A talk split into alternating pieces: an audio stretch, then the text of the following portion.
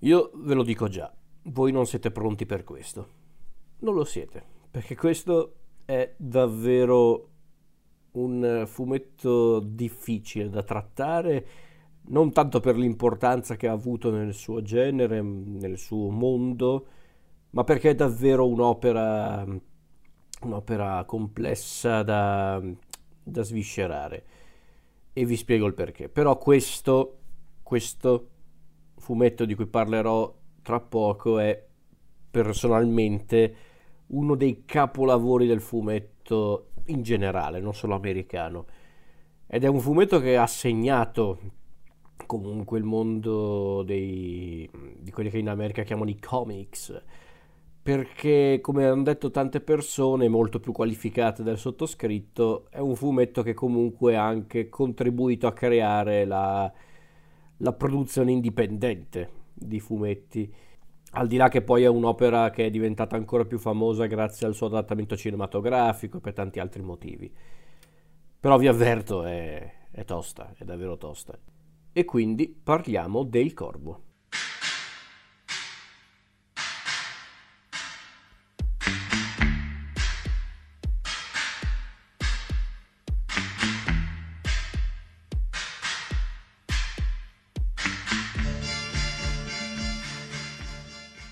Pubblicato tra il 1988 e il 1989, Il Corvo è l'opera massima del fumettista James O'Barr, classe 1960, nativo di Detroit e noto per lo più per aver scritto Il Corvo. Beh, allora, di cosa parla Il Corvo? Allora, Il Corvo è la storia di un uomo, tale Eric, un uomo che è stato picchiato e ucciso insieme alla sua fidanzata Shelley da una banda di malviventi per motivi peraltro mai del tutto chiari, semplicemente questi malviventi li hanno incrociati e Eric e Shelley erano nel posto sbagliato al momento sbagliatissimo. Ci sono solo due cose che tengono in vita Eric, ovvero la voglia di vendicarsi e la presenza a dir poco sovrannaturale incarnata da un corvo. E infatti è proprio questo corvo che permette ad Eric di tornare in vita ed essere immortale, oltre che spietatissimo e cattivissimo.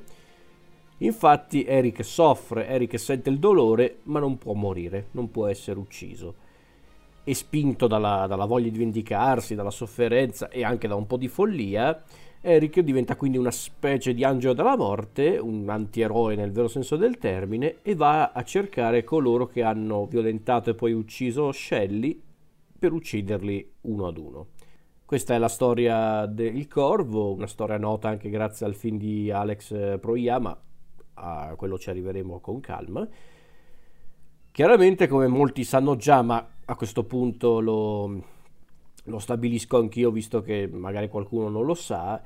il Corvo è un fumetto che è nato da un'esperienza particolarmente dolorosa vissuta da, da James O'Barr. Tale esperienza purtroppo ha segnato O'Barr per tutta la vita e ha dato vita appunto al Corvo, perché infatti nel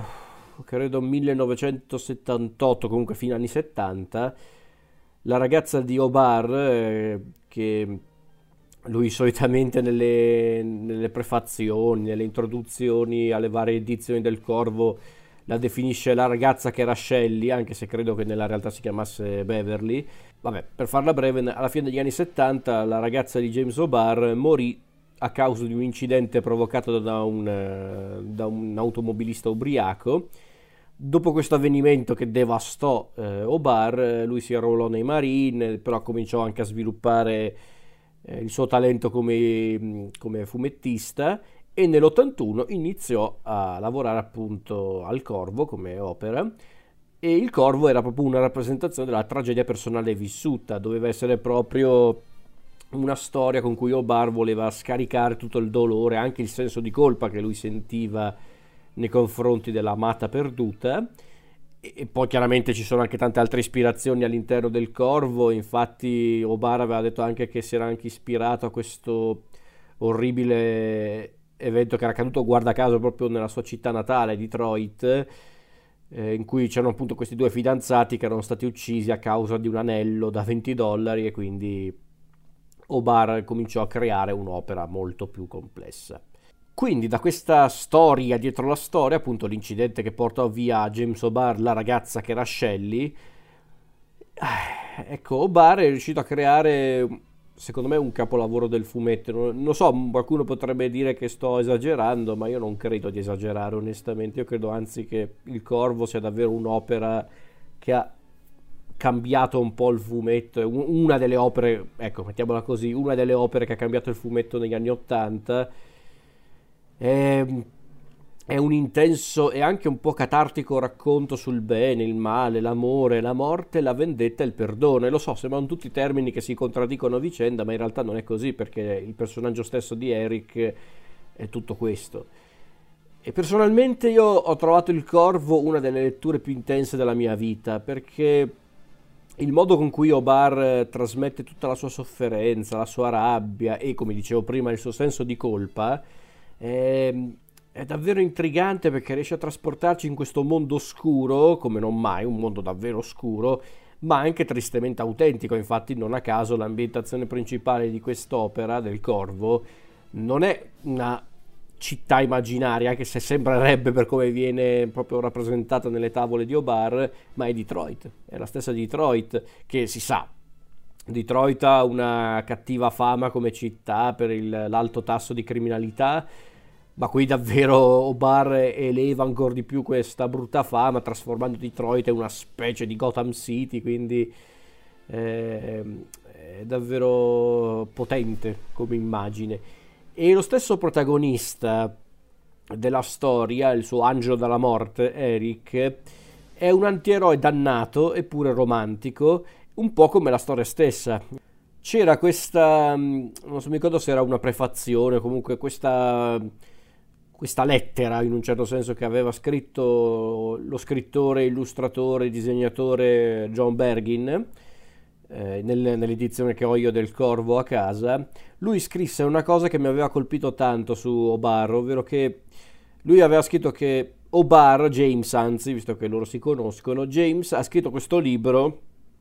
perché era morto dentro, ma respirava ancora. E in effetti è quella l'idea che dà questa storia, la storia di un, di un personaggio Eric, ma che potrebbe essere lo stesso James O'Barr, ovvero una persona che vuole trovare un senso a una cosa che purtroppo non ce l'ha e, ed è solo questa sua sua volontà di trovare appunto un senso alla cosa che lo spinge appunto a non morire, non andarsene ancora dal mondo terreno per vendicarsi. E tanto che lo stesso Eric, il nostro protagonista, che peraltro Eric è un personaggio straordinario per come è disegnato da Obama, anche proprio per come viene descritto, un personaggio che come dicevo prima è un personaggio folle, anche molto violento, ma anche romantico e anche un po' eh, malinconico e anche sofferente, insomma un personaggio molto sfaccettato che peraltro Eric è anche uno di quei personaggi che ha una motivazione concreta per vendicarsi, ma comunque lui stesso ammette di essere comunque diventato una sorta di mostro perché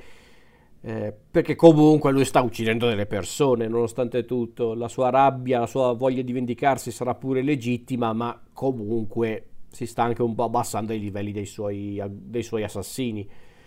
Infatti lo dice lo stesso Eric a un certo punto a un personaggio, guardami, sono l'errore primordiale, un feto malato, sono il cromosoma anomalo, sono completa e totale pazzia, sono la paura. Quindi comunque Eric è consapevole di essere comunque dannato, però comunque è un personaggio che ci affascina per la sua schiettezza.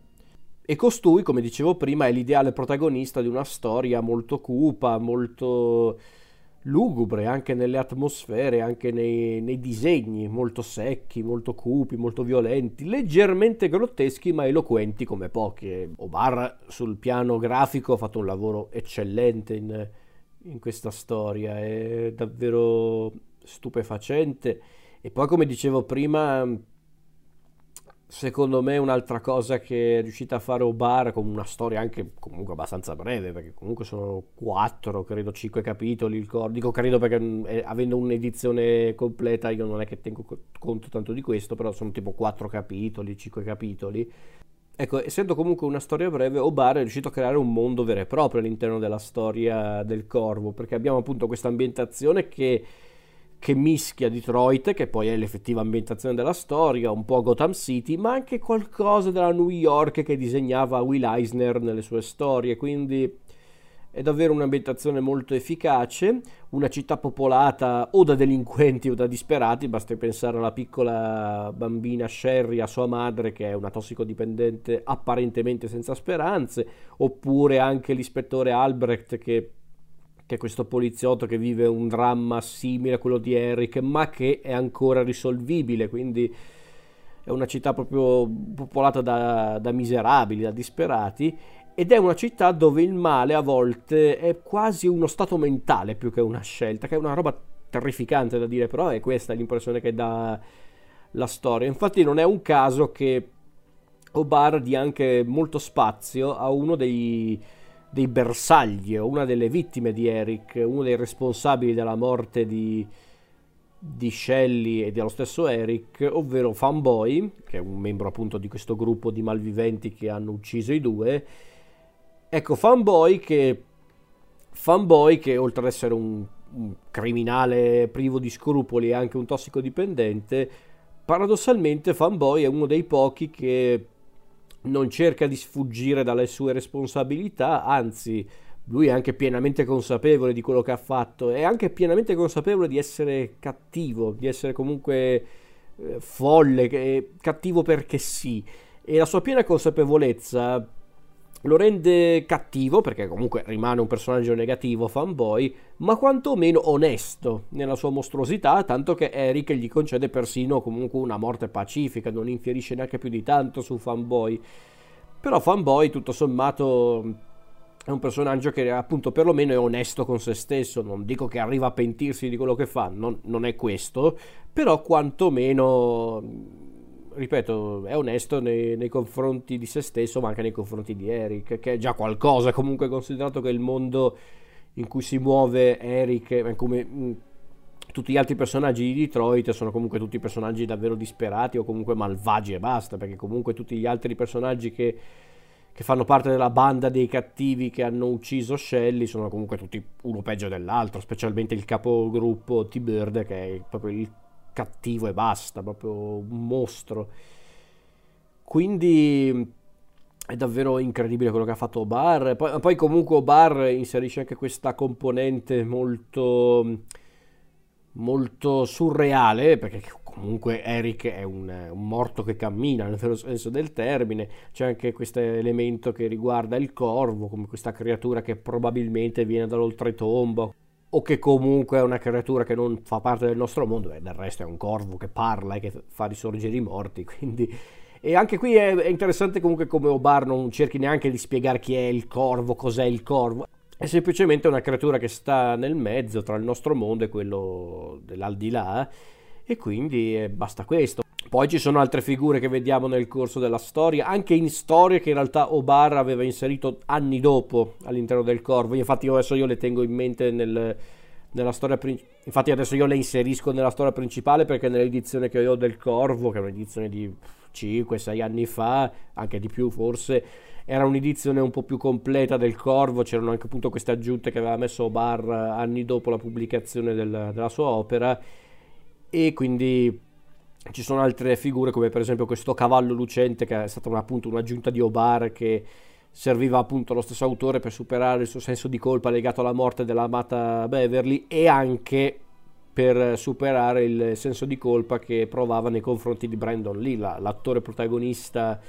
del Corvo che come si sa è purtroppo morto durante la lavorazione di quel film. Quindi c'è appunto questo cavallo lucente, c'è anche quest'altra figura un po' più eccentrica che è Skull Cowboy, questo mm, scheletro che appunto ha un cappello da cowboy, ha l'abbigliamento da cowboy, che è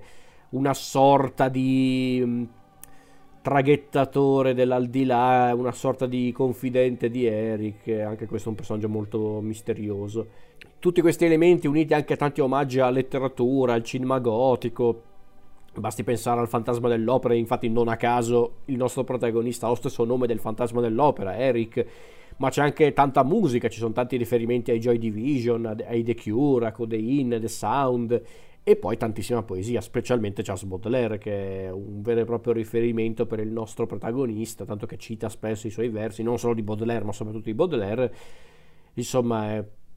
è un'opera davvero impressionante, con un finale peraltro struggente come pochi, insomma, fantastico. Il Corvo è davvero un'opera,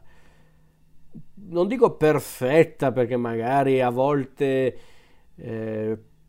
magari a volte graficamente non è sempre molto coerente, però, però è un'opera strepitosa, è un'opera che ti lascia proprio di stucco per quanto è è crudele ma anche molto consapevole e molto sofferente.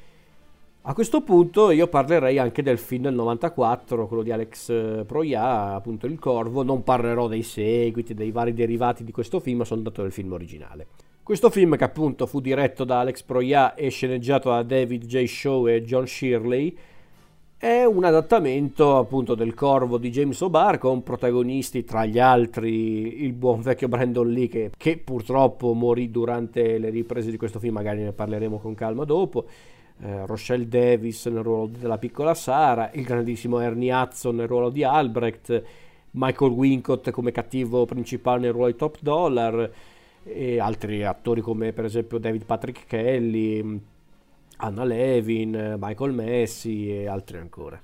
Allora, io adesso non starò qui a fare un discorso così lungo riguardo il rapporto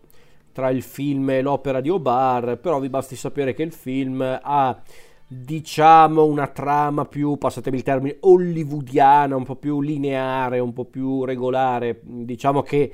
il film vuole anche dare un senso alla storia di Eric, che qui ha pure, ha pure un cognome, Eric Draven, e, e, il perché lui e la sua amata sono stati uccisi, quando in realtà invece nel fumetto di Obar non c'era un vero perché, era proprio semplicemente erano stati sfortunati a beccare le persone sbagliate nel momento sbagliato. Qua invece c'è diciamo una motivazione un po' più concreta sul perché sono stati uccisi quindi vogliono essere un po' più regolari, sono anche un po' più semplificati i personaggi perché il nostro protagonista è sì un un uomo che è tornato dalla morte, che vuole vendicarsi, che uccide tutti i responsabili del, della sua morte della morte dell'amata, però è un personaggio forse un pochino più positivo rispetto a quello creato da Obar, i cattivi sono cattivi punto e basta, addirittura c'è una sorta di gerarchia dei cattivi in questa storia perché abbiamo appunto i, i responsabili della morte di, di Shelley ed Eric e poi abbiamo il cattivo per eccellenza che è Top Dollar, il personaggio di Michael Wincott, che è un personaggio che c'era già anche nel, nel fumetto di Obar. Poi abbiamo anche il personaggio di Sara che, che è una rielaborazione del personaggio di Sherry, questo, questa bambina molto carina ma anche molto sola, molto triste che vedevamo nel, nel, nel, fumetto di Obar, peraltro i momenti in cui Eric e Sherry interagivano secondo me sono i momenti più teneri, anche più commoventi di tutta l'opera. Poi abbiamo il personaggio di Albrecht che nel film è un'unione tra l'omonimo personaggio ma anche il personaggio del capitano Hook che è anche lui presente nel, nel fumetto di Obar e anche lui tutto sommato è un personaggio abbastanza positivo nell'opera di Obar quindi... e qui appunto Albrecht qua diventa l'unione tra il suo omonimo e il personaggio del capitano Hook. C'è anche qualche elemento inserito per dare un po' più di ritmo al tutto, anche per dare un po' più di difficoltà al personaggio protagonista. Quindi il corvo qua viene visto come un punto debole del protagonista. Una roba, ripeto, un po' troppo hollywoodiana, ma ripeto, ci può anche stare. Però Nonostante queste modifiche, il corvo per me rimane una delle migliori rappresentazioni cinematografiche di un fumetto perché perché questo film dimostra una cosa, tu puoi anche cambiare qualcosa adattando un'opera al cinema, a volte anche in maniera molto radicale, i personaggi, le, anche le situazioni, ma se mantieni le atmosfere e i contenuti raggiungi il tuo scopo.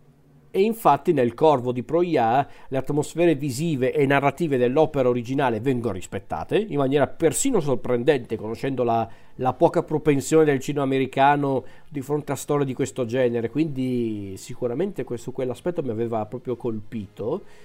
ma poi è comunque anche un film diretto molto bene, ha un buon ritmo, gli attori sono tutti perfetti. E certo, eh, la morte di Brandon Lee ha contribuito anche al successo e alla fama di tale pellicola eh, pur rimanendo comunque un prodotto dignitoso sia per la regia di Proia, per l'adattamento edulcorato ma efficace dell'opera di Obar e anche per la sua impronta stilistica ben precisa. Certo però la morte di Brandon Lee ha contribuito a rendere questo film maledetto ma anche ancora più noto, ancora più famoso. Per chi non sa di cosa sto parlando la vedo dura perché lo sanno un po' tutti, però vi basti sapere che Brandon Lee è stata vittima di un uh, misterioso, misterioso perché anche qua si sono create tante di quelle, di quelle teorie anche assurde sulle dinamiche della morte di Brandon Lee, però vi basti sapere che essenzialmente Brandon Lee è stata, è stata una vittima di una circostanza assurda che vedeva praticamente questa scena in cui c'era, se non ricordo male, eh, la, la, ripresa dell'omicidio di Eric, della sua amata, e c'è un momento in cui il personaggio di Eric viene colpito da, da dei colpi di pistola. A quanto pare l'arma impugnata da uno degli attori che interpretava appunto uno dei, dei cattivi, nello specifico il personaggio fanboy e l'attore Michael Messi, Ecco, essenzialmente in quella pistola a quanto pare c'era un proiettile vero e quindi questo proiettile colpì Brandon Lee quindi per farla breve, Brandon Lee fu colpito effettivamente da un proiettile, morì in ospedale. Il film andò avanti perché comunque Brandon Lee aveva girato buona parte delle riprese. Ci sono giusto quei momenti nel corso del film in cui potrete notare che non c'è Brandon Lee perché è ripreso in ombra. Ci sono dei giochini di montaggio, però a grandi linee tutte le scene principali di Brandon Lee erano state girate, quindi il film poteva andare avanti avevano preso in considerazione la possibilità di interrompere le riprese, ma su insistenza della, della fidanzata di Brandon Lee e anche di, di, altri attori, alla fine decisero comunque anche in segno di rispetto nei confronti di Brandon Lee di finire il film. Hanno fatto bene perché secondo me sarebbe stato anche un peccato rovinare il lavoro del buon vecchio Brandon Lee in questo modo. E quindi la morte di Brandon Lee ha sicuramente segnato ancora di più, eh, come posso dire, la grande potenza visiva del Corvo come opera cinematografica, ma non solo. E quindi io direi di concludere qui dicendo che secondo me Il Corvo di James O'Barr è davvero un capolavoro del fumetto, è un'opera incredibilmente potente ed è anche un'opera che comunque parla di tante cose, della morte, del, del senso di colpa, della sofferenza, ma anche del, del, bene, del male e soprattutto dell'amore. Che lo so, eh, sembra assurdo considerato che è un'opera che parla di un tizio che torna dall'aldilà per vendicarsi di coloro che lo hanno ucciso, che hanno ucciso la sua amata e si vendica anche in maniera orribile di questi malviventi, però anche qui la, la motivazione principale che spinge Eric a vendicarsi è proprio l'amore. Quindi mm, è quello il tema portante dell'opera e anche quello il sentimento che ha permesso ad Obar di superare la, mm, la, grande perdita che ha segnato la sua vita, le grandi perdite che hanno segnato la sua vita, perché comunque anche Brandon lì ha, ha comunque segnato l'esistenza di Obar e quindi vorrei concludere questa puntata citando le ultime parole dell'opera, ovvero quando Eric eh, si rivolge praticamente alla sua amata Shelley prima di andarsene definitivamente da questo mondo, ovvero ricordi quando hai detto mio e io ho detto per sempre? Tu hai detto solo per sempre? Ora è per sempre.